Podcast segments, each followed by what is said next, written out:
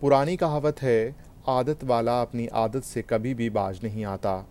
China भी कुछ इसी आदत वाला एक ऐसा मुल्क है, जो हमेशा से अपनी आदत के लिए पूरी दुनिया में जाना जाता रहा है।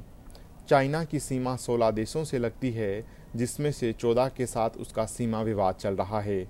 अब उसका नया विवाद जापान के साथ हो गया है, जिसको लेकर जापान ने चीन को खतरा बताया है।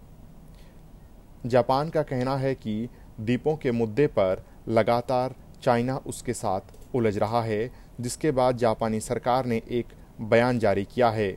इस बयान में कहा गया है, चीन कोरोना वायरस को क्षेत्र में अपना वर्चस्व कायम करने के लिए प्रयोग कर रहा है। जापान ने यह भी कहा है, इसी खतरे को देखते हुए वो अपनी सेना को और भी मज़बूत करेगा। चाइना के साथ साथ जापान ने उत्तर कोरिया को भी संभावित खतरा बताया है।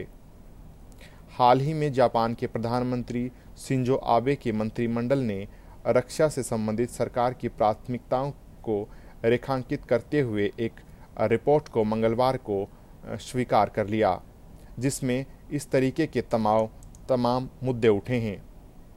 कुछ घंटे पहले अमेरिका ने साउथ चाइना सी में चीन के सभी महत्वपूर्ण समुद्री दावों को खारिज कर दिया था जिसके बाद अमेरिका और चीन के बीच तनाव और भी बढ़ सकता है। आबे सरकार ने रक्षा श्वेत पत्र 2020 में चीन और उत्तर कोरिया के संभावित खतरों को रेखांकित किया है। जापान अपनी रक्षा क्षमता को और भी बढ़ाना चाहता है। इसी को लेकर अब अमेरिका से और महँगे और आधुनिक हथियार खरीदने की तैयारी में है। अभी देखना होगा कि इस पूरी रिपोर्ट के बाद चाइना की प्रतिक्रिया जापान को लेकर क्या हो पाती है?